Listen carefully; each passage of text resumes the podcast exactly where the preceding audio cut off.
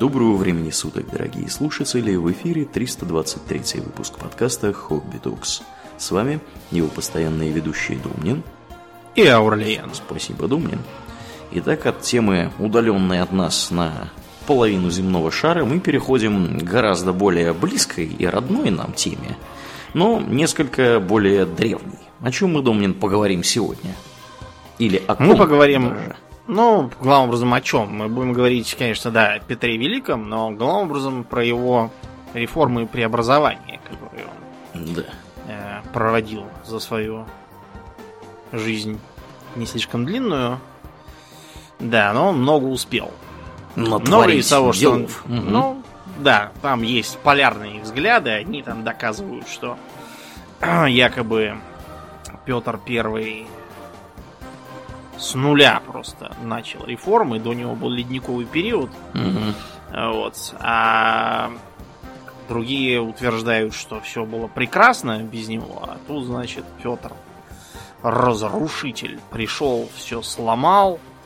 Вот, в интернете можно найти, помимо цивильных взглядов на эту тему, там некоторые историки еще царской поры считали, что Петр разрушитель, а не Петр Великий. Угу. Вот. И таким образом, э, например, исповедовали, такие, вернее, взгляды исповедовали славянофилы. Да ладно. Которые, ну да, в 19 веке были, была еще дискуссия между западниками и славянофилами. Западники говорили, что надо все, все подражать во всем Европе, а славянофилы говорили, что это все плохо, что еще с... Что мы самобытные. Да, что со времен Петра Первого все пошло не так. Там определенные, конечно, здравые мысли они высказывали, например, о том, что со времен Петра народ фактически разделился на две группы. Большинство, которые преобразование затронули постольку, поскольку, и благородное меньшинство, которое разучилось говорить по-русски, стало одеваться как-то по-новому и смотрело на своих подданных как на инопланетян. Вот, ну да, в некотором роде это была правда, в некотором роде это то, что привело в итоге к революции и падению самодержавия, но мы считаем, что следует принять э, умеренную точку зрения, то есть, э, безусловно, Петр Первый там не прилетел с Марса, его реформы не начались там вдруг ни с того ни с сего, все были дураки, и тут вдруг пришел умный Петр все сделал по-умному. Далеко не все его нововведения удались, не все они были э, разумными, не все они были вообще чем-то обоснованы, кроме каких-то его личных хотелок. Например, вот про поощрение табакокурения. На кое оно нам нужно, непонятно. Не курили, и ладно. С другой стороны, говорить, что он нам чего-то разрушил, есть он даже сумасшедшие в интернетах, которые рассказывают, что Петр э, был там, кто у них только он не был. То есть то, что Петр Антихрист, это было еще при его жизни такое мнение. Да, это было известно сразу, что он Антихрист. Да, угу. Все это неспроста. Вот. А в более поздние времена э, причем, опять же, это появилось тогда еще при его жизни, что Петр, когда вернулся из Великого посольства по Европе своего, что вернулся не он, а его подменили на немца, чтобы погубить все у нас. Вот, и к этому даже сейчас отдельные сумасшедшие склоняются и доказывают. Вот, смотрите, на портретах там до такого-то года у него есть родинка на щеке, которая, кстати, Э, упоминается свидетелями, которые лично видели. А на портретах там, после того, как все завертелось, нету родинки на щеке. Куда делась, спрашивается. Да, ну, куда делась? Ребят, все портреты Петра Великого не имеют с ним особого сходства. По, по той простой причине, что это так называемый парадный портрет. Там надо изображать было не такого, как он есть, да, вот как египетских фараонов изображали, кроме Эхнатона, так, какие они должны выглядеть, потому что вот так красивше. Кроме того, Петр, он по э, своим врожденным данным был такой очень специфический внешний человек, судя по изучению его останков. То есть при огромном росте, 2 метра с лишним, по-моему, там 203 сантиметра в нем насчитали приблизительно. Вот, 203 сантиметра это даже сейчас баскетбольный рост. А тогда А это в просто 17 был человек-гора. Да, это был... Но для образа человека-горы ему, к сожалению, не хватало ширины. Если посмотреть, опять же, на его останки, посмотреть на оставшиеся от него кафтаны, Мгм. на оставшуюся обувь, то там будет видно, что это был такой... эм, как будто версту проглотил, да, такой высоченный, как, как жерть, тощий. Вот, несмотря на то, что он был страшно силен физически, но, так сказать, былинным богатырем он не выглядел. Он такой был баскетболист. У него размер ноги был 38-й. Да если ладно. что. Вот у меня, например, 41 да. При том, что я там не двух метров росту, вот, не касая сажень в плечах, это совершенно обычный размер ноги для мужика. Ну да. А вот, а у него были маленькие ножки, узкие плечи, и голова тоже не какая маленькая. Вот есть один из его э, скульптурных портретов, который, по-моему, в Петропавловской крепости находится, где он изображен таким, каким есть. Все приходят и говорят, что это за клеветническая статуя? Не хотим такую. Хотим, как вот медный всадник. Ну, ребят, так бывает, что внешне человек может выглядеть по-дурацки, а внутри он могучий титан. Поэтому все эти портреты, все эти росказни вроде доказательств того, что Петр начал поощрять курение и алкоголизм. Начнем с того, что, ну да, курение начал поощрять. Но алкоголизм э, поощрялся еще со времен Ивана Грозного. У нас э, все питейные заведения были казенными и пополняли бюджет. И так было чуть ли не до революции, и, и то только из-за войны ввели сухой закон. А при Николае II бюджет называли пьяным. Так было всегда. До тех пор, пока не, не изобрели нефть. Так было. А потом, потом все немного поменялось. Ну и так далее. Можете нагуглить всякие бредни про то, что, оказывается, одним из первых указов Петра Великого был указ об истреблении из трехсотлетних старцев. Н- Я просто поражаюсь. Каких трехсотлетних старцев? Какой указ? Где вы его видели? Что это за бред? Ну вот, да, такое ходит в интернет. Значит, э, давайте от идиотов отвлечемся и, сказать, поговорим о положительном. Начнем с того, что преобразования начались еще до Петра Первого, то есть еще там первые Романовы, Михаил и Алексей, папа Петра. Вот, они занимались устроением полков европейского или там иноземного строя, заводили драгун, рейтар. У нас даже были, был свой э, полк гусар, Мгм. только не таких, как поручик Ржевский, имею в виду, как, как вот у поляков были крылатые. У нас такие же, только без крыльев, я так понял. Вот, то есть э, эксперименты шли вовсю. Солдаты тоже были, то есть э, пехотинцы, обученные владеть пикой и мушкетом, а не бердышами, как это у нас у стрельцов было принято. С касками на головах. То есть всякие преобразования шли, в общем-то, пусть и не полным ходом, но постепенно двигалось дело. Были заведены э, врачи, иностранцы. Были заведены всякие иностранные наемники, которые служили в Кремле в качестве гвардии. Это, по-моему, еще Василий Третий завел.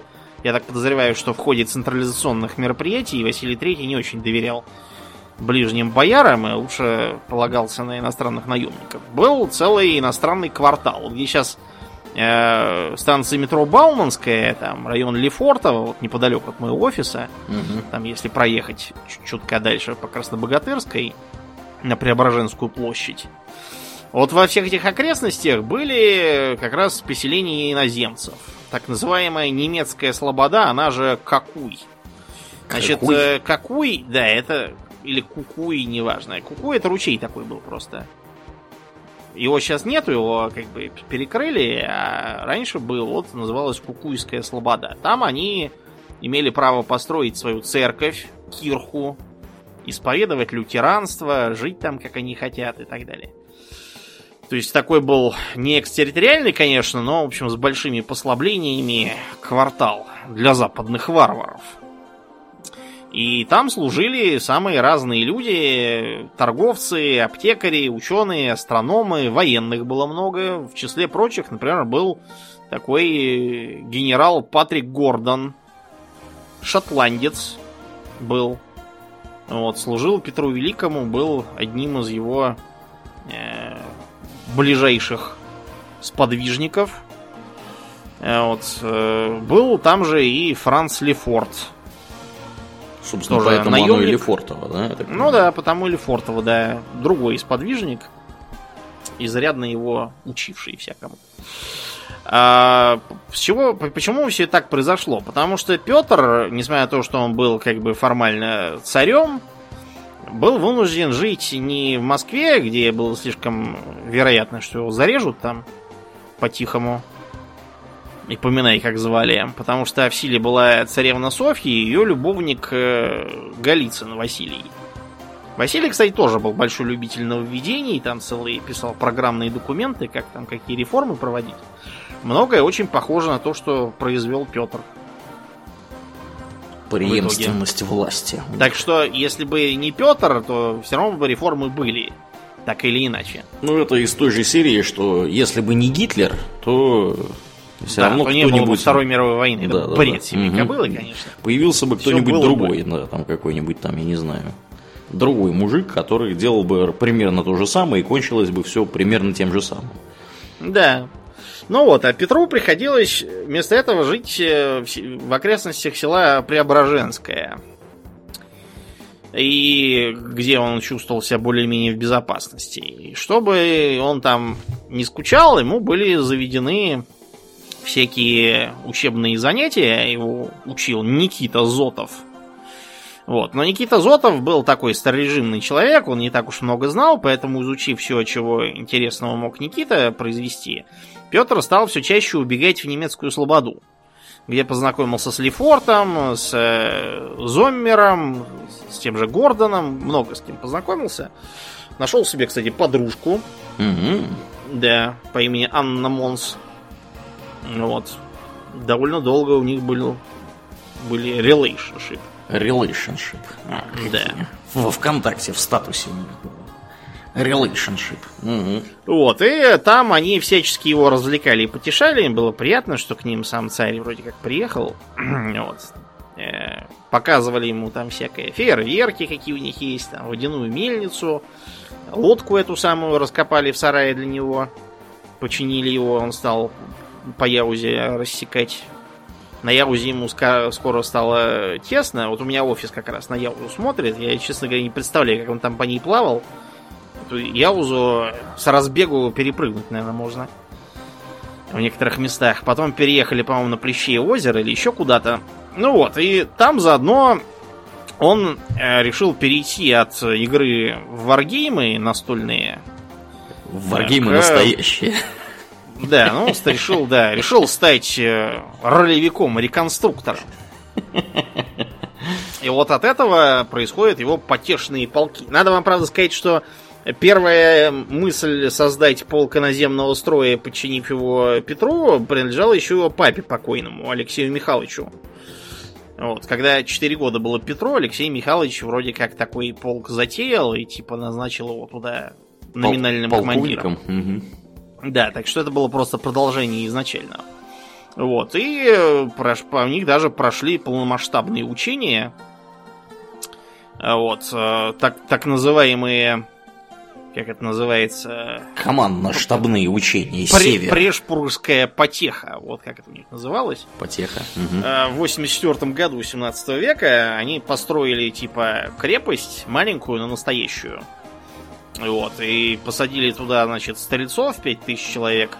Ого, ни хрена А. себе маленькая крепость. Пять тысяч человек Ну. стрельцов, если в нее можно за- засунуть.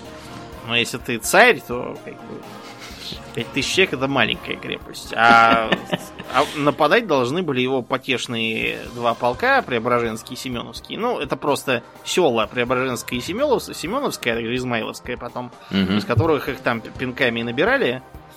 Вот так вот и назывались. И сам Петр тоже там в качестве какого-то из младших офицеров принимал участие. Э, Там бились, кстати, не в шутку. Лефорту, говорят, разбили башку, 25 человек других раненых, одного какого-то случайно насмерть убили Ничего в себе. процессе. Да, потому что Петр ко всему подходил очень серьезно. Но Так, это а как- все а как- было... Как, там все это вообще было организовано, если у них там какое-то было укрепление, его что, обстреливали из чего-то? Или они да, там на стены из, из пушек стреляли горшками, пареной репой, А, пу- пустым выстрелом стреляли из пищалей, из всяких там. Мгм. Лили вместо того, что кипяток, лили воду с дерьмом со стен. Вот, а так бились там всякими палицами, вот, всякими тупыми учебными саблями и тому подобное. Прикольно. Прикладами ружей колотились. Там просто это все длилось несколько дней, там все к концу уже совершенно озверели от напряжения. Мгм. И би- бились уже там как по-настоящему. Почему, собственно, 25 человек раненых и один убитый в процессе. Да. Но зато, несмотря на такие э, минусы, это позволило развить из э, реконструкторов самые настоящие полки, которые приняли серьезное участие потом в перевороте против царевны Софьи, когда он женился на Евдокии Лопухиной. Правда, свою немку подружку он не бросил. Вот, и они, да, вместе с Гордоном, с которым подружился, Лефортом, вот, с его полком, они все переметнулись к Петру, а Софья поехала поститься, молиться и слушать батюшку. В монахини ее, короче, загнали. А, Да, и с этого по- пошло, собственно, реформирование армии. То есть все это шло не просто вот так вот. Раз, и вся армия сделалась новой. На самом деле, еще в походах на Азов, первые походы Петра были против турок, там значительную часть походников составляли, во-первых, э, казаки разные, и украинцы, и донцы, а во-вторых, стрельцы. Это, кстати, было одной из причин для бунта стрельцов. Они потом доказывали, что якобы их в этом походе нарочно использовали в качестве штрафных батальонов. Операция «Живой щит». Да, как операцию «Живой щит», да, они ставили это в вину. Говорили, что это все Лефорт замыслил против них, чтобы истребить. Да, но надо сказать, что Петр Первый и сам бы не прочь был этих стрельцов истребить, потому что для него, напоминаю, царствование началось с того, что стрельцы замочили нескольких его родственников по маме. Мгм. Вот, и был бунт прямо у него перед лицом. После этого всю жизнь дерганный ходил, дергал плечом и головой, производя невыгодное впечатление на тех, кто с ним еще не знаком. Поэтому к стрельцам он относился как к каким-то зажравшимся придуркам из прошлой эпохи, которые совершенно непонятно зачем нужны и только зря создают напряженность в городе. Так что он их э, в ходе своего царствования постепенно разгонял по разным гарнизонам. Пару раз подавлял их бунты еще. Вот. И в итоге они, конечно, некоторые стрелецкие полки пережили самого Петра, но свое значение как военных они потеряли. Стали там чем-то средней между полицией и пожарными в разных заштатных гарнизонах. А так вот был создан э, нормальный полк пехотный, в котором все должны были носить э, зеленые кафтаны европейского образца, треуголки, волосы до плеч длинные, можно было носить усы, а бороды запрещались. Все вооружались фузеей со штыком, поверх носили э, эту самую япончу, плащ такой. Э, Вот, вместо которого потом плащ-палатка появилась в итоге. Вместо того, чтобы носить всякие там э, сапоги, как было принято раньше, носили башмаки и чулки. Поверх чулок, если холодно, гетры на пуговицах. Вот. У всех чулки зеленые, а у гвардейцев красные.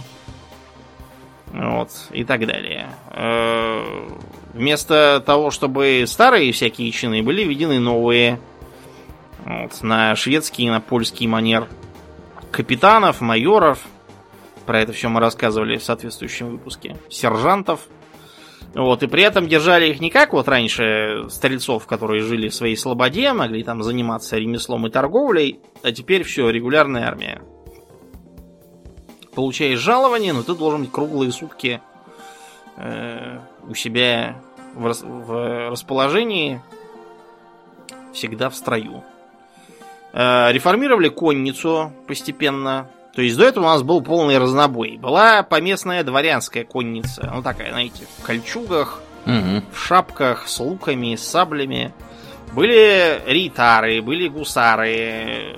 В итоге, короче, было объявлено, что все это отменяется, вводятся исключительно драгуны. Вся конница переведена на драгунский, э, на драгунский формат, вот, и так оно после Петра и осталось. Это уже потом, там, к временам Суворова у нас появились всякие там кирасиры с гусарами и уланами, а так были одни драгуны. Реформировал артиллерию. То есть э, до Петра у нас был полнейший разнобой. Там какие-то были пушки, частью трофейные, частью оставшие еще, еще со времен смуты. Угу. Вот, все это стреляло разными боеприпасами. Вот, и качество тоже было невысокого. Петр все стандартизировал. Все по весу боеприпаса. От 3 фунтовок до 12 фунтовок. Плюс там осадная артиллерия. Заведены соответствующие учебные заведения. Вот, у нас, например, вот в Москве была такая Сухарева башня, ее потом снесли. Осталась только площадь, на которой она стояла посередине. Вот там как раз базировалась одна из созданных Петром военных школ. Да, но э, вообще реформы армии это такое типичное занятие для восточных стран. Если вы посмотрите, например, на то, как проводили преобразование в Османской империи, в Египте времен Мухаммада Али, там, в Китае на закате империи Цин, они все все начинают с армии. Но, как правило, они армией ограничивались. Вот поэтому они все кто где, а Россия, наоборот, развелась пуще прежнего. Потому что армией Петр не ограничивался. Он считал, что армия вещь интересная, но все остальное забывать тоже нельзя. И вынес он эти свои убеждения э, из Великого посольства. Когда он ездил лично в 97-98 годах в Европу, это было дело неслыханное. Потому что царь русский ехал за границу и, кроме того, ехал даже не с подобающим там пышным эскортом, и чтобы его никто не видал, и в сложных одеяниях, и все такое. А ехал он как? Ехал инкогнито, по, как бы, как обычный военный, записан был как некий бомбардир Петр Михайлов. Разумеется, конечно, это инкогнито было формальным, просто для того, чтобы облегчить ему выезд и не заморачиваться. Вот, но тем не менее он поехал. А изначальной целью было сколотить коалицию против турок. Потому что у нас с ними тогда была велотекущая война, вот он на Азов ходил, отобрал у них ту самую крепость со второго захода. Когда построил флот и блокировал ее с моря. В Воронеже у нас строился флот, вот поэтому в Воронеже сейчас стоит памятник, один из первых кораблей реконструированных. Гото предестинация. Звучит как-то на вархаммеровский манер, и Да уж. я вам объясню почему. Потому что, как в Вархаммере 40-тысячники, вот этот вот э, High Gothic, на котором все говорят, это такая очень кривая латынь, нарочито по-идиотски переделанная. Все-таки темные века там и все такое. Э, Точно так же это самая Гото Предестинация, тоже очень кривая латынь, такой макаронизм, как это называют, то есть когда все перевирается с чужого языка непонятного. Это теоретически должно было быть что-то типа божье предназначение, типа God's predestination, предопределение. Получилась гота предестинация какая-то у нас. А, вот, короче, первая мысль сколотить коалицию против турок. А кроме того, запастись э, оружием для того, чтобы копировать его, пригласить мастеров, специалистов, военных, ну и вообще поглядеть, как кто где живет. Что до этого только к нам приезжали. Вот, посетили э, Лифляндию, шведскую тогда, и одной из затей было посмотреть на местные крепости, чтобы, ну, вдруг, если придется воевать, то хотя бы знать против чего. Но его туда не пустили, так что Петр написал жалобы в Стокгольм, что его не пускают, и в дневниках тоже записал, что зело здесь боятся, и в город и иные места и с караулом не пускают, и мало приятные. Мало приятно. Да, малоприятные. А, Проехали через Бранденбург. Там он, кстати, научился стрелять э, из пушек там по дороге. Получил даже какую-то бумажку, что он теперь артиллерист. Были в Вене при дворе священного римского императора. Э, Вот там пытались как-то обосновать свои, свой статус требованием, чтобы типа официальный был прием. Но несмотря на то, что император приходил на свидание, но все это он делал как бы как частное лицо, как какой-то, ну просто какой-то там Просто эрцгерцог австрийский, Мгм, да, какой-то. А не как император и отказывался всячески э, от каких-либо твердых договоренностей. Короче, было понятно, что антитурецкий союз не выгорает. Вместо этого постепенно стал складываться антишведский. А Вот, был он в Голландии. В Голландии ему удалось поработать э, на верфях. Его там в итоге повысили до мастера-плотника.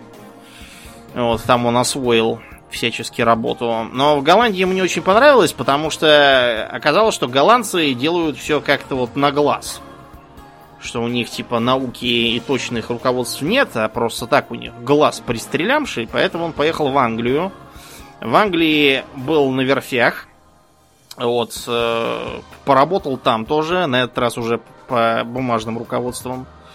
Вот, э, был, например, на встрече с неким Исааком Ньютоном, Кто бы он ни общался был. с ним. Мгм. Да. Но с Ньютоном он общался э, по вопросам, там, связанных с точными науками, в которых Ньютон был большой специалист. Э, был также в Гринвиче. А, я забыл. э, С Ньютоном-то он общался в том числе потому, что монеты, монеты надо было чеканить машинным образом, а у нас до этого все делалось по старинке. Берем кувалду и чеканим. А от такого обращения очень быстро изнашиваются, э, как это называется, штампы. Мгм. Которые, собственно, Монет. монету эту выбивают. Да, потому что у нас с монетами был полный атас, то есть э, Европе пользовались чем? Талерами, да? Что такое талер? Талер это серебряная монетка, сделанная в Чехии из э, серебра, добываемого и чеканиваемого монеты в долине Святого Ефима. То есть по-немецки Иохимсталь. Мгм. Соответственно, монетка называется Эхимсталер.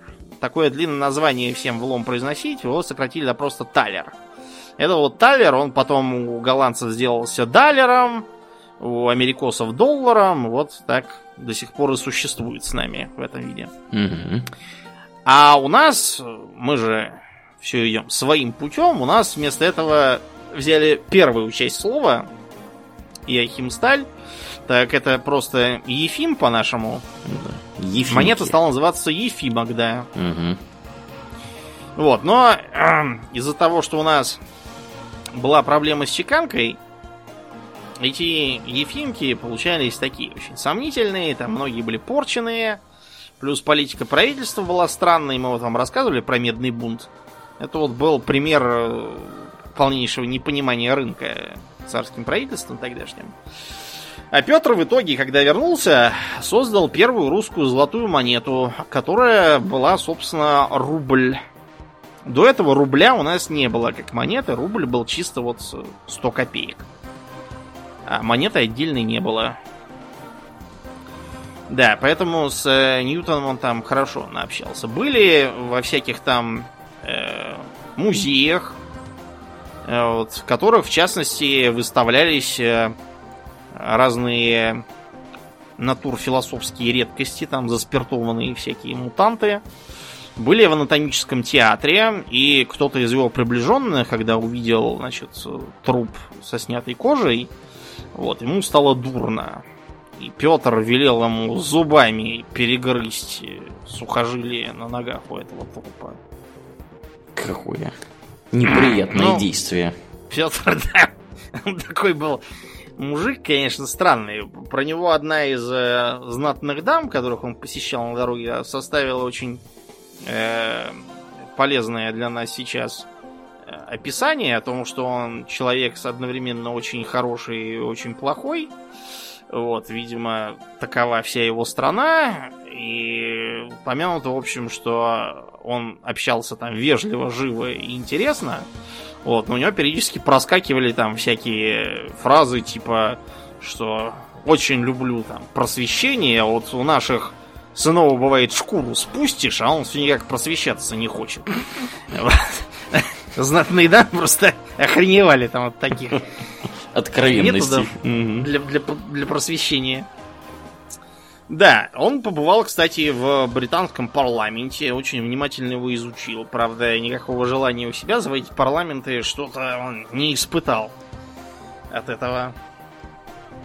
Но зато он почерпнул очень э, интересные мысли э, по государственным э, правящим органам, по фискальной реформе, да, как деньги собирать. Э, посмотрел на то, как устроена церковь в Англии, например, в которой главой церкви является кто? Естественно, король. Да, британский монарх, король или королева.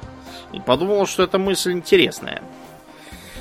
Вот, по этой причине, э, когда он вернулся, Петр развернул лихорадочную деятельность. Мы сейчас не будем э, опираться на хронологическую последовательность, просто потому что все реформы велись э, параллельно, поэтапно, часто непоследовательные. Поговорим просто, так сказать, по интересу. Правда, перед реформами надо будет сказать еще вот о чем, не совсем реформаторском, но таком, что позволит лучше понимать Петра. Поговорим о всешутейшем, всепьянейшем и сумасброднейшем соборе. Вот, собор этот начался еще до его великого посольства. Начался он как бы из э, пьянок в немецкой слободе, которые ему очень нравились из-за того, что там все велось не как на царских пирах, все чинно, скучно. Все сидят, пьют, молчат, ни с кем никто не общается. Вот. А на Всешутейшем соборе царил полный бардак, и при этом яростно пародировалась, э, например, э, церковная структура. То есть э, председательствовал э, на соборе князь Папа, Князь Папа? Да, всешутейший и всепьянейший князь Папа. Э, его там по-всякому называли, ему были придуманы всевозможные странные титулы. Вот. То есть... Первым папой был этот как раз его учитель Никита Зотов который к тому времени уже стал алкоголиком полнейшим, очень хорошо на это годился. Вот его называли всешутейший, все, всесвятейший патриарх Кир, Никита Прешпургский, Заяузский от великих мытищ и до... Так, ладно, это уже нецензурщина пошла. Вот. Эм, и при нем были служители протокопа их, э, опять нецензурщина, Михайлов архидиакон, иди на строя. Так, ладно, давайте дальше пойдем. Да, что... Давайте без этого официоза обойдемся сегодня. Да. Э, что есть интересно? Интересно как раз то, что э, все это было немыслимо для старой э, России. То есть э, открытое глумление над церковной иерархией, над церковными всякими мероприятиями. Вот, например, я тебе сейчас скинул картинку одного из участников действия. Угу. Это не Нед Старк, это так называемый Андрей Бесящий. Бесящий. Андрей Апраксин. Угу. Да, у него, у него было официальное звание диакон почини. Короче, неважно, какое там у него было звание. Э, на них все страшно бухали, эм, новоприбывших э, крестили при помощи двух э, связанных крестом трубок. Вместо того, чтобы помазывать их елеем, били им об башку сырые яйца. Вот. Ездили в пьяном виде по дворам всяких бояр. Насильно их поили, вливая им через воронку водку. Вот. И хорошо, если в рот, а не в другое место. Я не шучу, реально такое было. Вот, все, все это причем делалось со страшно серьезным видом, там все э, со всякими пародийными э, причиндалами. То есть там вместо кадила, например, они флягой из подводки на веревке помывали там и, и так дальше.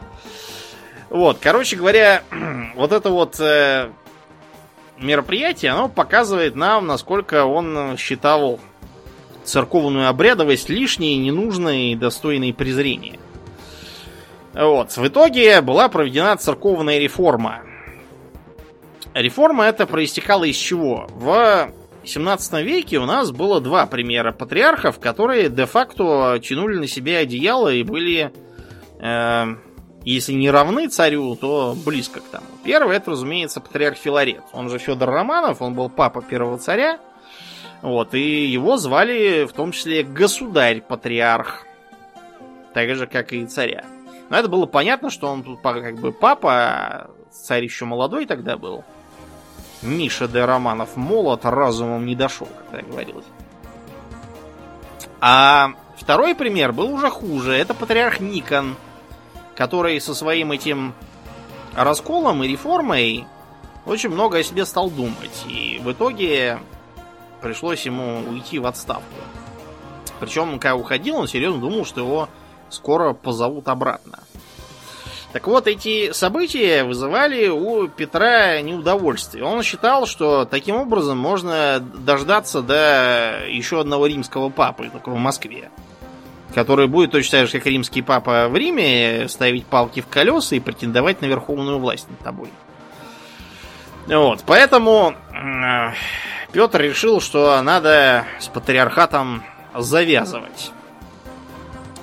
Начинал он с э, всяких мелких э, шагов, типа разных ограничений для духовенства, э, удаления духовенства из своих советников, который, того, который проявлял своевольство. А кроме того, он э, за всякими благословениями обращался не к московскому патриарху, а к восточным патриархам, к Иерусалимскому и Константинопольскому. То есть, например, в Константинополе он писал письма э, с просьбой официально разрешить ему не соблюдать посты. А зачем ему это надо было? Ну, он говорил, что стражду феброю и скорбутиною э, ЭЦНГ, которые болезни мне приключаются больше от всяких суровых яств. А особливо понеже принужден быть непрестанно для обороны святые церкви и государства – и подданных моих в воинских трудных и отдаленных походах. Ну, короче, понятно. То есть, э, ваши посты мешают мне управлять да. государством эффективно. И защищать, да, государство и религию в том числе. Да.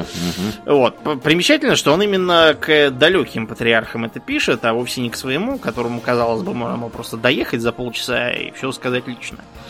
Но вот, видите, он не доверял местному патриарху. Короче говоря, когда в 1700 патриарх Адриан приказал долго жить, вот, Петр I решил, что нового патриарха нам не надо. И вместо этого он повелел избрать блюстителя престола. Э, так же, как, например, было некоторое время при советской власти, когда после патриарха Тихона, которого репрессировали, был местоблюститель. Только сильно потом уже разрешили избрать нового патриарха. Поэтому для управления церковными делами был в итоге создан священный или святейший синод. То есть это де-факто было такое министерство по делам церкви, которым руководил обер-прокурор, а обер-прокурору э, подчинялся протоинквизитор и просто инквизиторы. Протоинквизитор у них там был? Да. И просто инквизиторы, которые должны были надзирать тайно за тем, как ведется церковная жизнь в стране. Кроме того, он объявил, что э, церковь должна быть коротка и мягка к своим грешным детям. Это означает, что нужно было прекратить жестокие преследования старообрядцев. Угу. Но не надо думать, что Петр был расположен к старообрядцам, он просто не хотел заводить излишний террор, как на ровном месте. Вот, он э, ввел законы. Раньше это в основном традиции диктовалось, а теперь было по закону. э, нужно обязательно ходить в церковь, обязательно исповедоваться, вот, э, обязательно причащаться. Таким образом можно было сразу вычислять еретиков и обкладывать их двойными налогами. И надеяться на то, что э, там кто чего на исповеди сболтнет, то сразу стуканут в Синод. И можно будет выявить измену какую-нибудь. И вот так вот всю практически э, две трети романовского правления патриарха в церкви не было. Церковь была де-факто подчинена царской власти. Сейчас считается, что это был грех Цезаря папизма. Между прочим, э, по этой причине православная церковь так поддержала февральскую революцию и ни слова не сказала в защиту павшей монархии, потому что они срочно избрали себе нового патриарха, им было не до этого. Они праздновали освобождение от ерма. Помимо церковной власти, Петр реформировал и светскую. Потому что до Петра у нас власть осуществлялась двумя инструментами. Первый это Боярская дума. То есть Боярская дума это нечто вроде, нечто среднее между э, Большим Королевским Советом, вроде как в Англии был, и сословным парламентом, то есть типа такой палаты лордов. Э, предполагалось, что э, эта самая э, дума правит вместе с царем, то есть не дает ему советы, а как бы просто содействует ему. Там вот боярин к тому времени это уже был, был такой чин, как бы. А не так, как было в старые времена, а боярин это был прежде всего вотчинник. Так вот, Боярскую думу Петр замыслил упразднить. Но поскольку открытое упразднение было бы э, воспринято в штыки, он сделал по-другому. Э, перестал туда назначать новых членов. Они там постепенно все поумерли, и все. Дума кончилась на этом. Умно. Да, он, он был такой хитрый товарищ. Так вот, вместо Думы был учрежден правительствующий Сенат. Когда мы говорим Сенат, это не знаете, что это Сенат, как он в Звездных войнах Старой Республики. То есть это не парламентский орган никакой. Сенат это нечто вот типа такого ближнего э, императорского совета, который может э, править, когда царь не на месте, а Петр постоянно был не на месте, он то на войне, то где-то в отъезде, то в Воронеже корабли строит, то еще там где. Вот, и по этой причине Сенат э, фактически замещал его. До того, как был э, Сенат образован, э, за все отвечал князь Кесарь Рамадановский. Был такой. Один из ближайших сподвижников Петра до самой смерти. Про него писали, что он пьян во все дни, но зато царю как собака предан. Э, пока вот как раз Петр был в Великом посольстве, этому самому князю Кесарю была вручена вся государственная власть. И даже сам Петр, когда писал ему письма, он писал «Мой государь, князь Кесарь». Признавая как бы за верховную власть временно. Всем остальным тоже было предписано так делать. Вот, а когда был создан Сенат, ему значит, было предписано, во-первых, заниматься Верховным судом, и Сенат так практически до самого конца Российской империи был Верховной судебной инстанцией, как у нас сейчас Верховный суд. А, предписывалось ему также денег как можно больше собрать, торг китайский и персидский умножить, а также армян приласкать. Армян приласкать.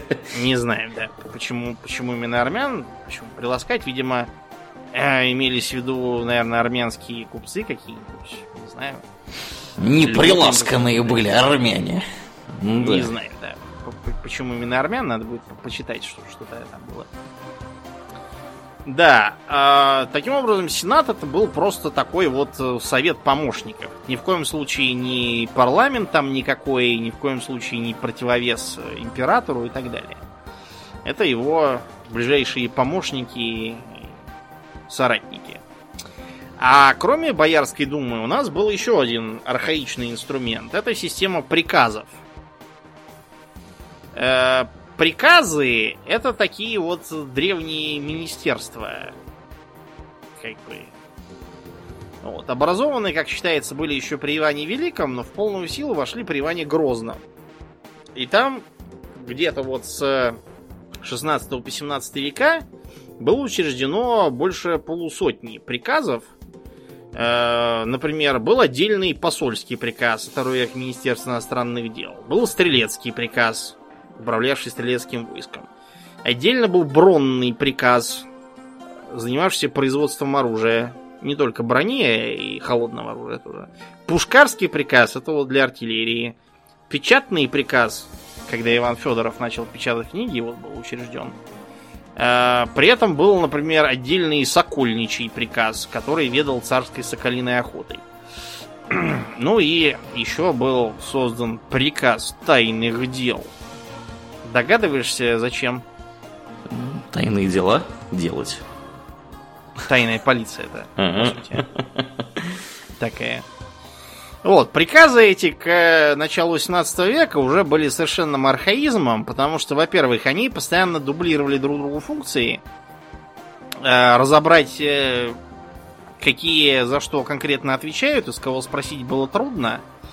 А, кроме того, их сама структура была тоже такой архаичной. Вот все эти дики, подьячие, приказные бояре какие-то. Все это было страшно коррумпированным, непрозрачным, непонятным, неэффективным, медленным. В общем, было понятно, что пора это исправлять. Так что Петр в итоге создал систему коллегий, которые стали более современными министерствами. Вот. Вместо посольского приказа была учреждена коллегия иностранных дел – Mm-hmm. А, военная коллегия занималась всеми сухопутными войсками. Адмиралтейств коллегия, наоборот, морскими. Камер коллегия вовсе не камерами, как можно подумать, занималась. Это было такое министерство финансов. Вот, была заведена Берг коллегия. Это типа Министерство горной промышленности. Mm-hmm. Mm-hmm. Да. Медицинская коллегия, правда, это уже было сильно после Петра, а при Петре был, по-моему, аптекарский приказ называлось. А еще при э, Петре был создан так называемый Преображенский приказ, который потом превратился в тайную канцелярию. Вот это вот новая была секретная полиция, которая должна была всех, кто недоволен, преследовать вот, например, следствие по делу царевича Алексея, кончившееся печально для этого самого Алексея, вела как раз тайная канцелярия. Вот, были введены соглядатые, которые там везде ходили, кричали слово и дело по всякому поводу. Всех там страшно пытали каленым железом, кто попался. Выбивали признание и так далее. В общем, очень мрачная такая была структура, но время такое было, что поделать. Коллеги, несмотря на то, что это был шаг вперед по сравнению с там было, по крайней мере, понятно, кто ответственный за что. Э, и была более современная структура с делопроизводством, с э, оборотом движением документов. Вот. Тем не менее, все-таки э, многие из этих коллеги друг друга дублировали. Некоторые сферы общественной жизни, которые нуждались в своем министерстве, оставались без него. То есть, вот, например, э, какой-нибудь там коллегии народного просвещения просто не было. Вместо этого Петр приказал завести э, какие-то циферные школы в городах, чтобы посадских детей учить. Посадские дети от этого сразу взвыли, Потому что до этого посадских детей-то обучали просто отцовскому ремеслу и торговле дома, а теперь их э, тащили куда-то учиться. И они в итоге возвращались домой, совершенно не понимающие, чем им зарабатывать теперь.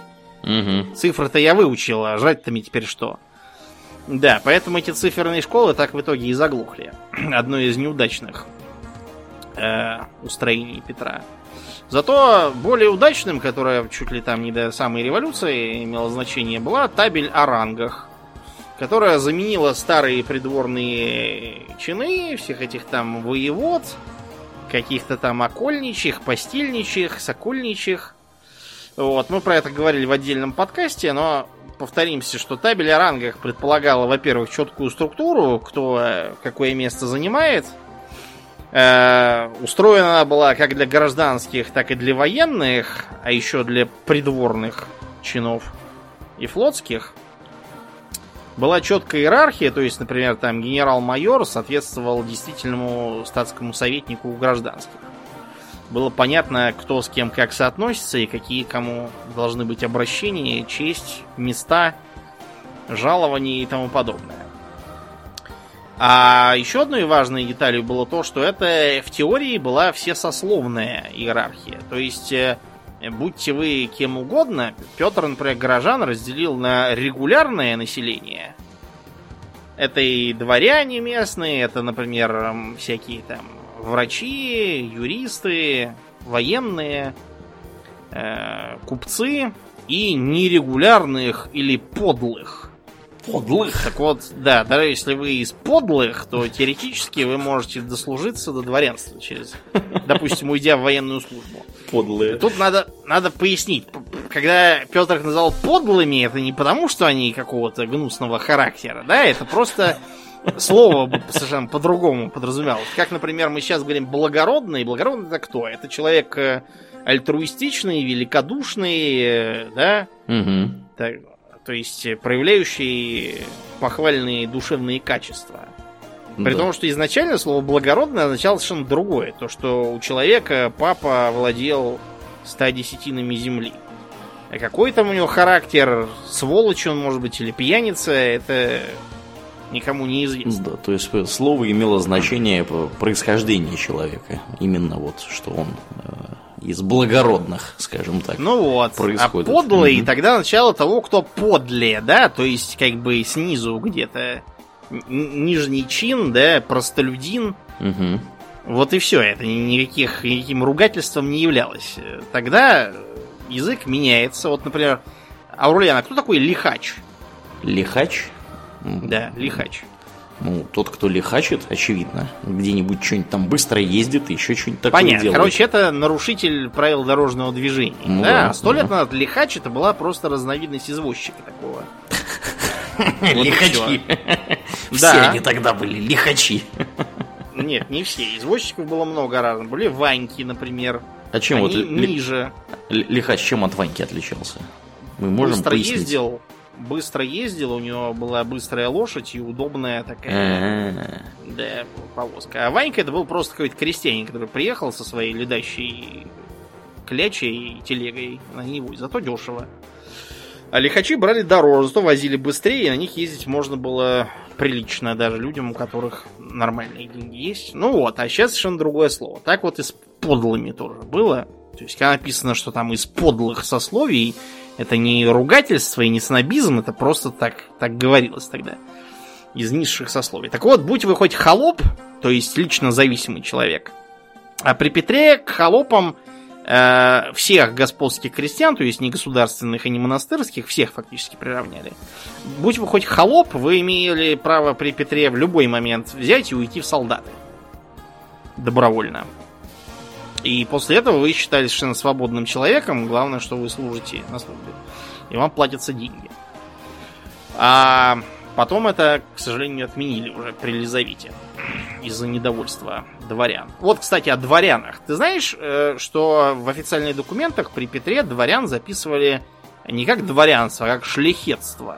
Шлихетство? Да. Шляхта завелась у нас откуда-то. Да шляхта у нас завелась. Так вот, это было вовсе не низкопоклонство перед поляками. Хотя, надо сказать, слово шляхта происходит от немецкого гешляхт, что такое. То есть это тоже такой германизм. В итоге. Короче говоря, почему так называлось? Потому что само слово дворянин при Петре означало низшую служилую аристократию. А, например, боярам и князьям э, было оскорбительно, что их называют дворянами.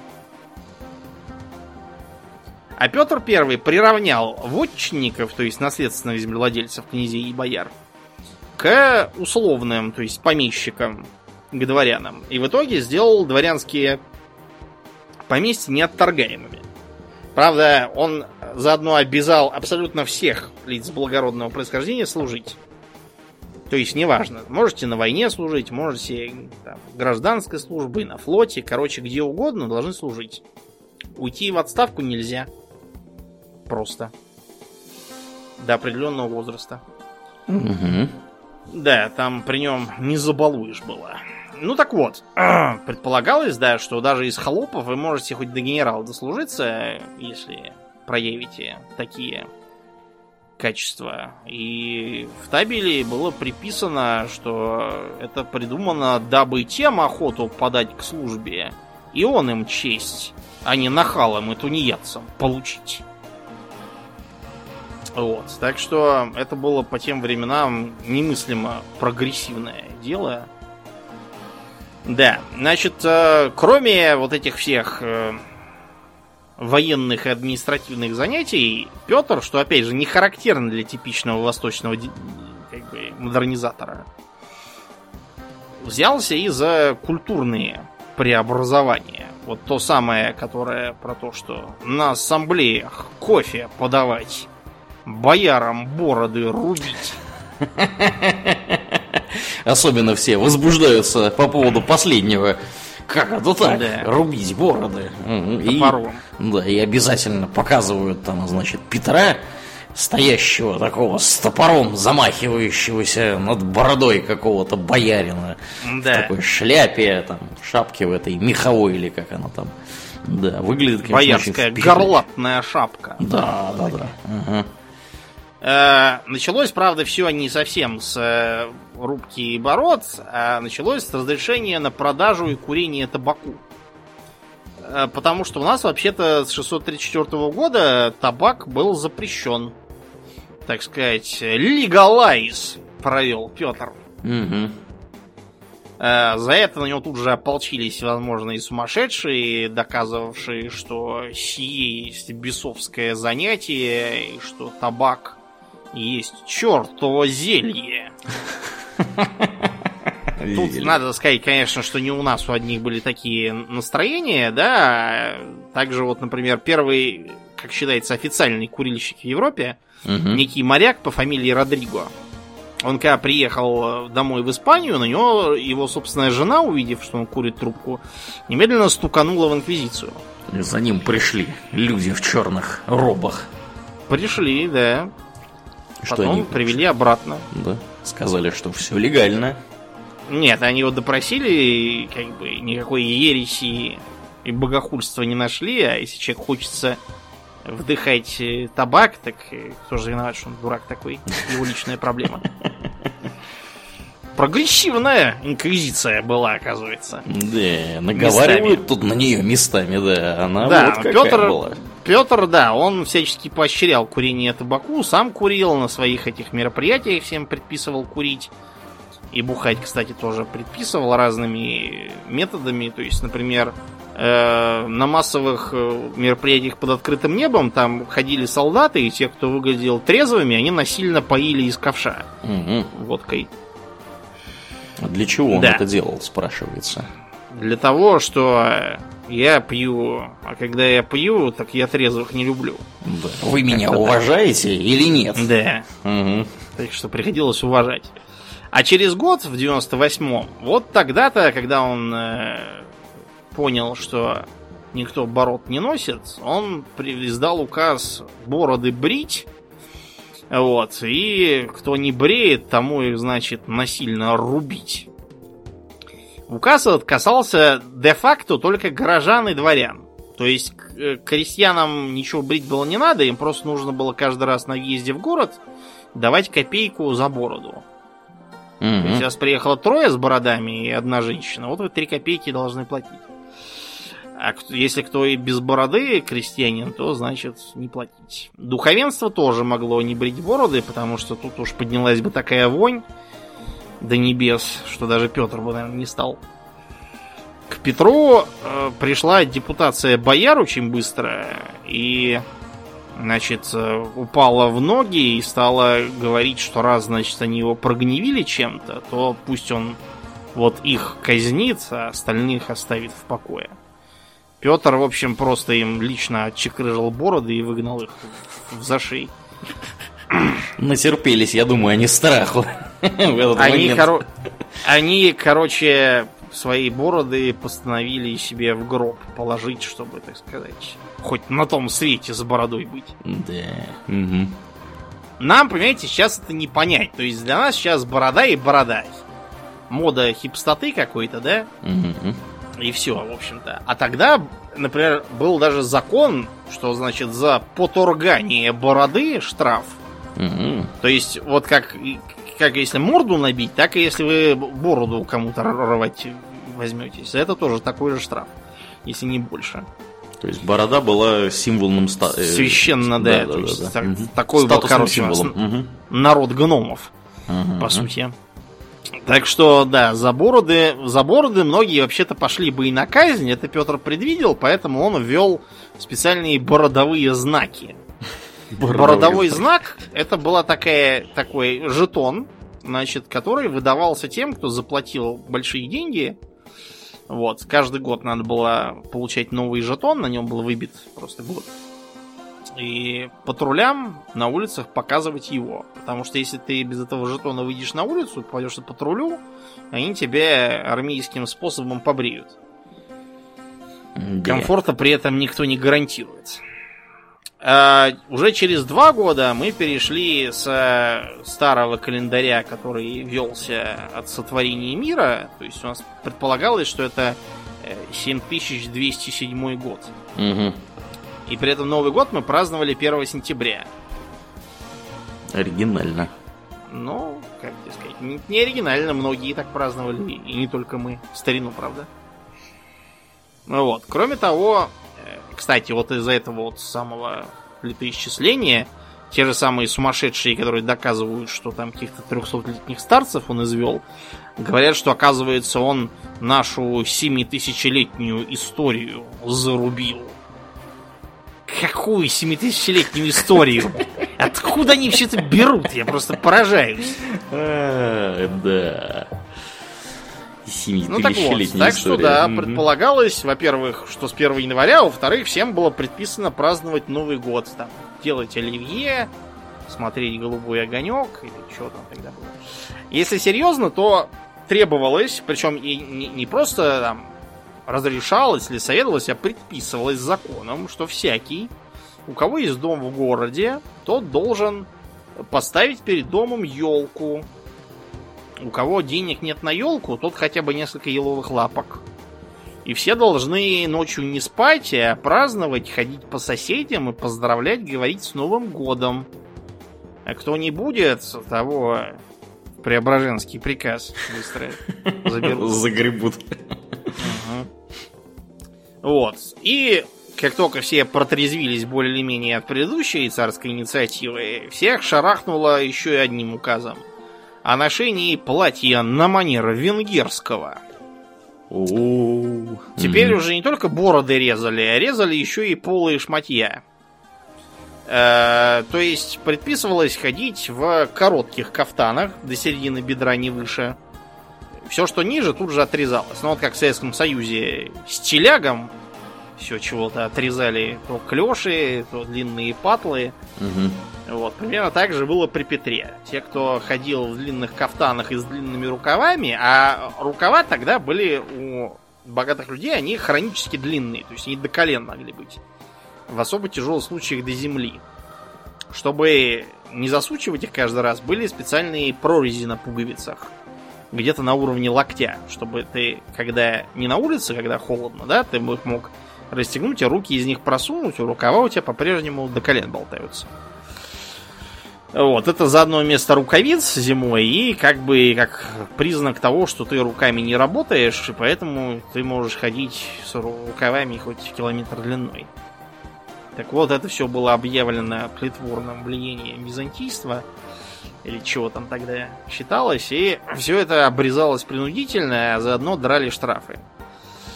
Вот. Те, кто не хотел рядиться в немецкое платье, потом просто закон поменяли не, не на венгерское, а на немецкое. Те, значит, платили бабки. А через два года на Красной площади поставили комедиальную храмину. Комедиальную прямо?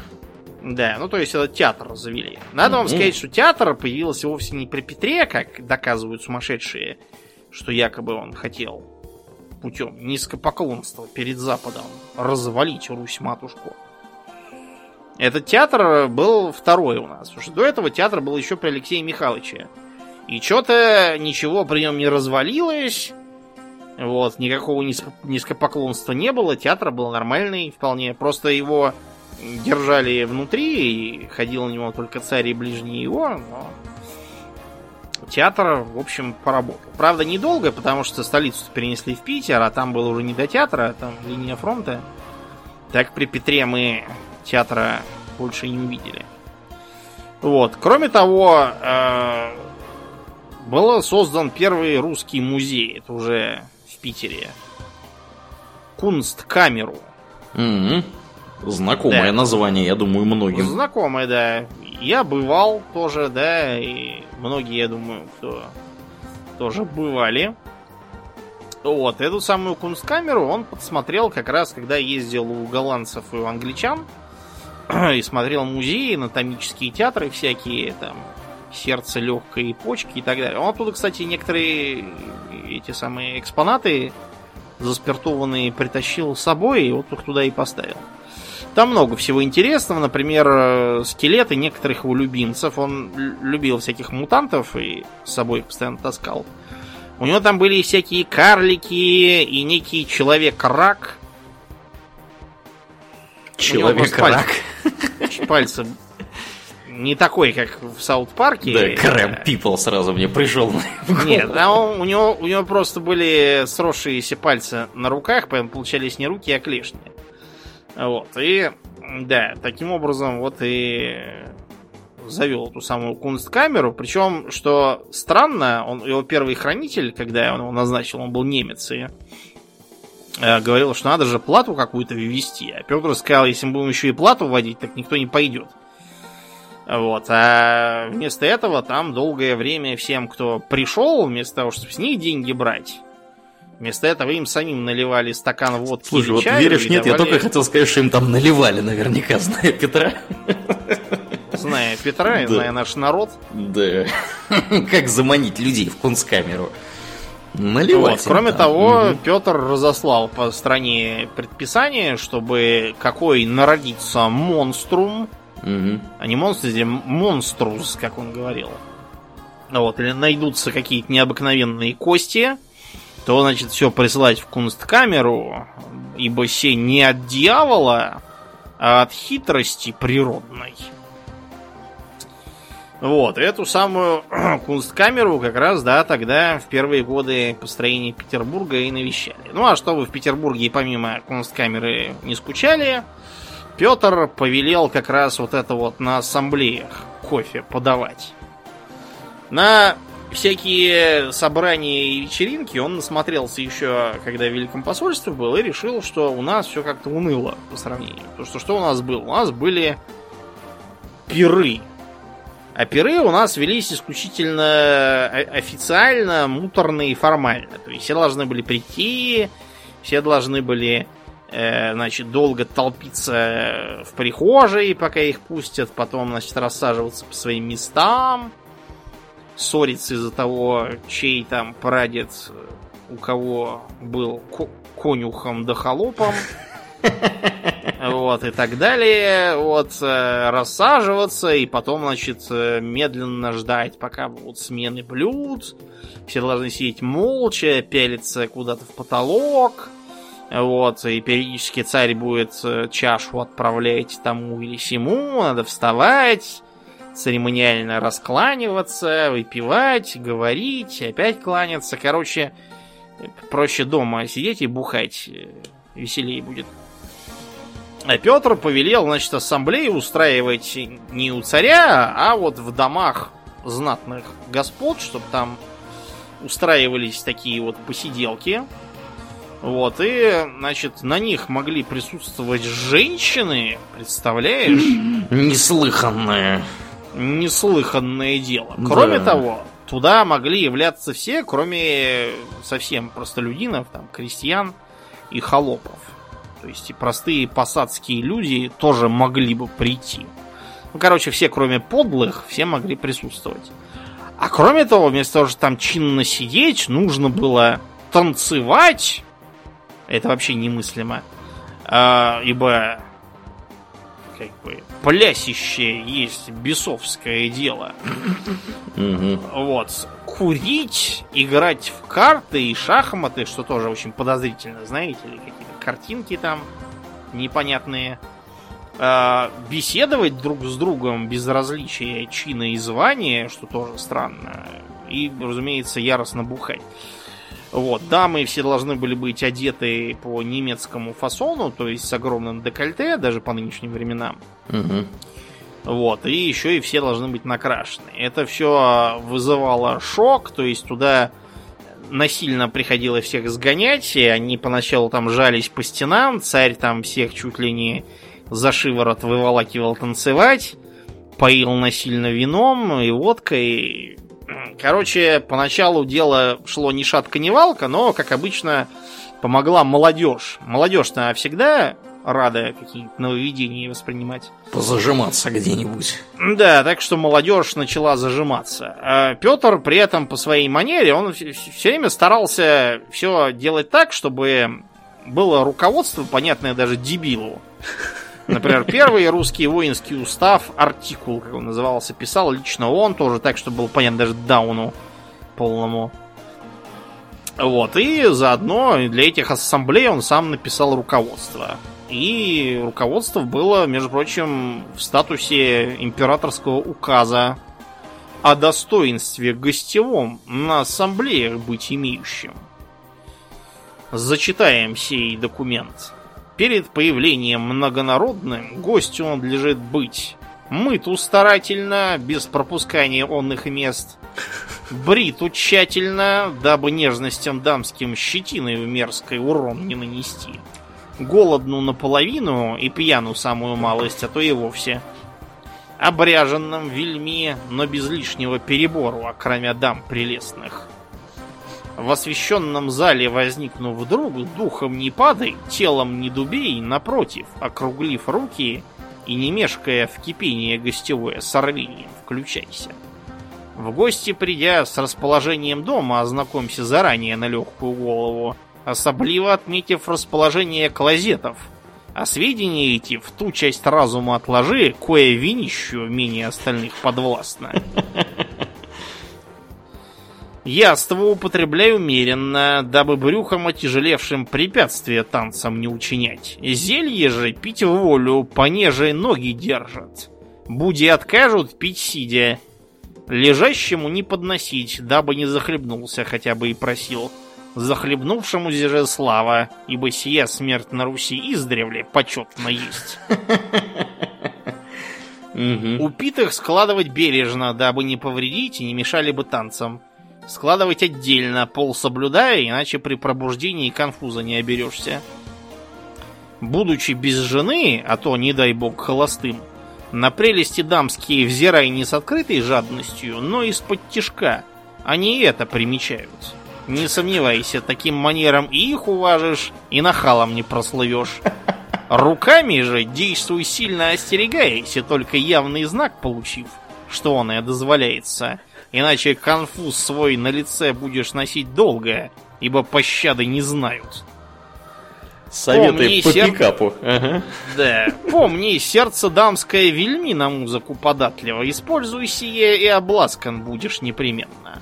Увидев на ассамблее особу знатную, а хотя бы и царя, духом не падай, рот не разевай, но и не высовывайся. Услужить вряд ли сможешь, а досадить с пьяну втройне против обычного способней. Засим с Богом вперед.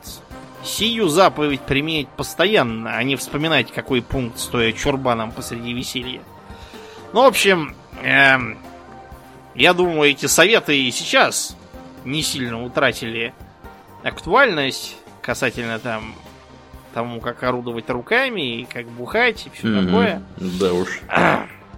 Вот, так что, да, и все должны были так делать. Ну, он вообще любил там всякие мероприятия устраивать. Например, в Питере он э, устраивал постоянно морские прогулки. Все должны были обязательно садиться в лодки обязательно вместе с ним плавать взад-вперед там по Неве, по Финскому заливу.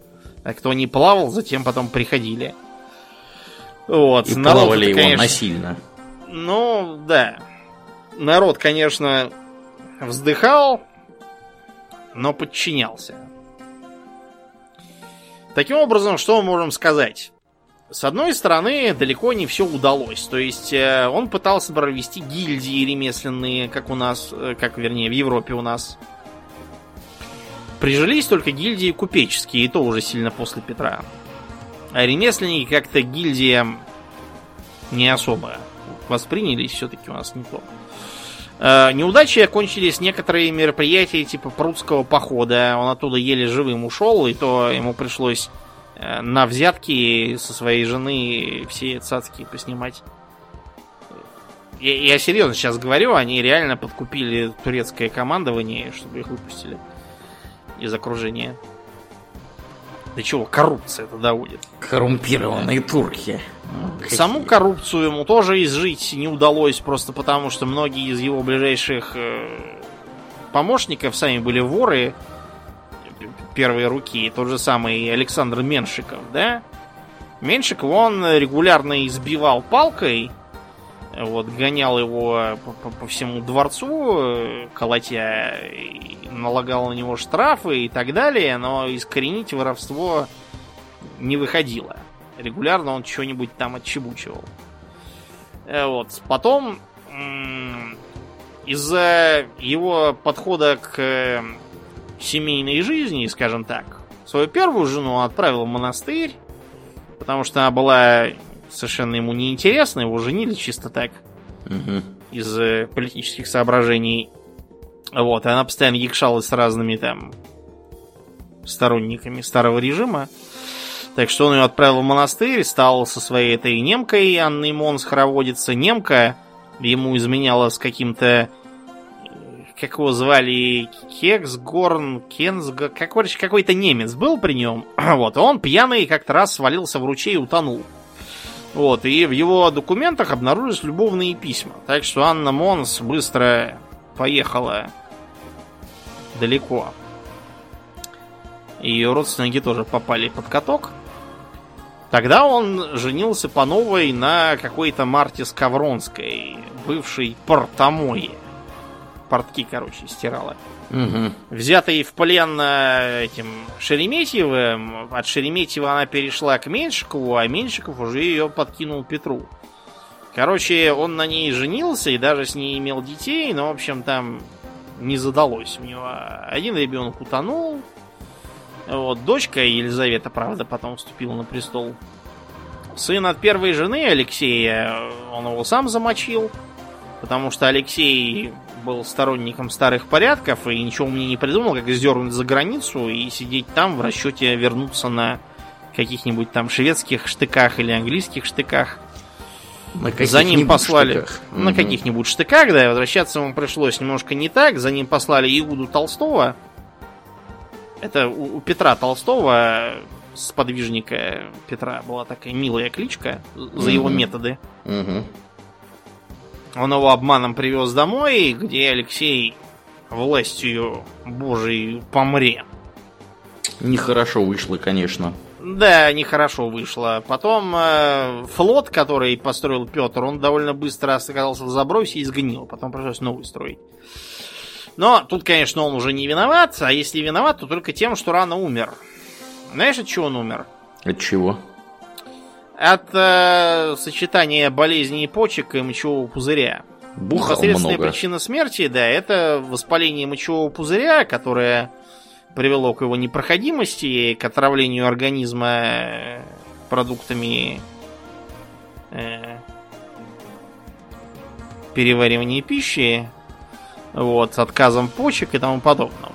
Бухал, да, как не в себя, питался черти как, цингой он, как он жаловался, тоже страдал из-за того, что пренебрегал здоровым питанием, квашеной капустой и прочему, прочему полезному. Вот. Помер сравнительно рано. После него в итоге началась чехарда. То Екатерина I, это Петр II. Вот. Потом в итоге на престоле оказалась Елизавета, его дочка, которая свергла брауншвейгское семейство. До нее была дочь его покойного брата Анна, при которой всем заправляли немцы в Бероном. Короче, бардак потом происходил целый век. Мы про эпоху дворцовых переворотов тоже как-нибудь отдельно расскажем, но тут надо сказать, что ему удалось главное. Ему удалось дать государству мощный пинок, на инерции которого мы потом весь 18 век и жили, вплоть до Наполеона. Вот, а кроме того, он э, искоренил вот эту вот вредную идеологию, что, так сказать, садомит и окрест един аз Добрыни Никитич есм, которая у нас во многом доминировала в стране, иначе кончили мы бы как вот всякие китайцы, индийцы и остальные, которые тоже считали, что у них тут Великая Империя, и западным варварам надлежит им кланяться и приносить подарки. Западные варвары, оказалось, не хотят. Хотят привозить опиум и штыками навязывать неравные договоры. Если бы не вот этот пинок, я не знаю, успели бы мы модернизироваться или не успели. Тут уже трудно сказать. Не будем теоретизировать попусту, вместо этого лучше закруглимся. Да, в общем, такой вот неоднозначный персонаж. Ну, как неоднозначный. Все, в общем-то, сходятся во мнении, что без него мы бы, скорее всего, в люди не выбились. Ну, жили бы в любом случае в совершенно другой стране. Да. Это, это вот это точно, можно сказать. Это точно, это точно.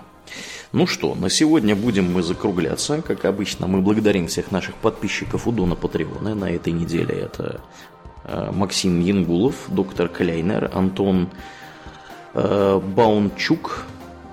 Я наверняка сейчас неправильно произнес твою фамилию, Антон, но уж больно она сложно Я написана. думаю, что он к этому привык, так же, как и я. Да.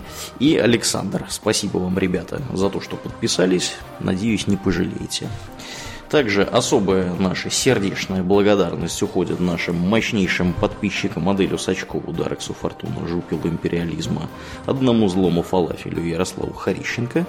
Спасибо вам огромное, ребята, за вашу посильную помощь. Мы всех призываем подписываться на нас у Дона Патреона, потому что там можно послушать наше после шоу, там можно послушать наш Хобби Токс Экстра в день выхода, а не через месяц после этого. Также доступиться в Дискорд, где у нас происходят интересные дискуссии. И там даже стримы теперь, Домнин, представляешь, прикрутили. Да, Я тут вчера удобно. ковырялся как раз, да, Hearthstone играл, думаю, дай-ка погляжу, и оно даже работает. Как ни странно, пока, правда, в виде беты. Так что приходите, подписывайтесь к Дону Патреону. Все, кто подписались, в основном довольны. У нас там куча народу нам, оказывается, оставила хвалебные отзывы. А, так что в целом все, все довольны. Если вы слушаете нас в iTunes, пожалуйста, не поленитесь оценить нас там. Это здорово помогает подкасту приехать в подкастоприемники к новым людям, которые про нас еще ничего не знают. Ну и приходите к нам в группу ВКонтакте, где у нас тоже разные интересные э, вещи происходят. Там, в общем-то, уже немало народу и довольно весело.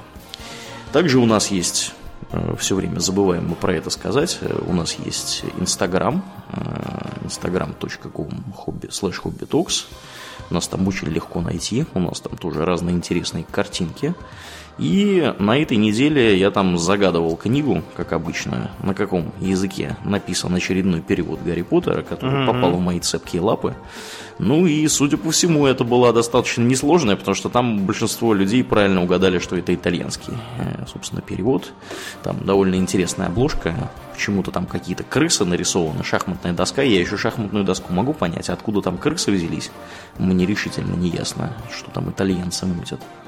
Так что приходите, подписывайтесь к нам э, на наш инстаграм, и, в общем, у нас там, да, разные интересные картинки появляются время от времени. Ну, а на сегодня мы будем закругляться. Мне остается лишь напомнить, что вы слушали 323 выпуск подкаста Хобби Токс, и с вами были его постоянные и бессменные ведущие Домнин и Аурлиен. Спасибо, Домнин. Всего хорошего, друзья. Пока.